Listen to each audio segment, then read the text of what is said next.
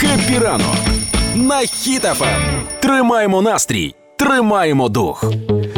Ну і до приємних новин про допомогу, яка прийшла ні звідки. Вчора я возрадувалась і вважаю це необхідністю принести цю новину сьогодні для всіх. А ну давай. Отож, е, вчора мерія Москви опублікувала адреси, за якими не можна вимикати електроенергію.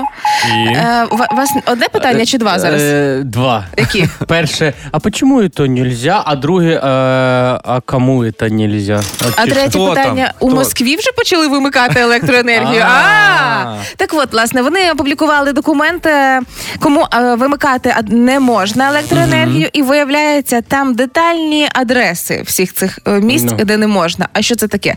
Квартири урядовців, військові частини, е, різноманітні наукові центри, центри прийняття рішень, і все це на чотирьох тисячах сторінках. Мало того, що Москва ще й бонусом петербурзькі адреси. Гур такі гра.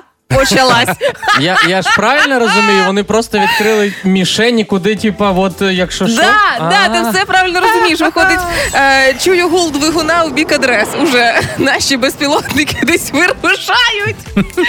Ой, боже, Виходити не треба, машинка вже під'їхала. да, дякуємо невидимому фронту.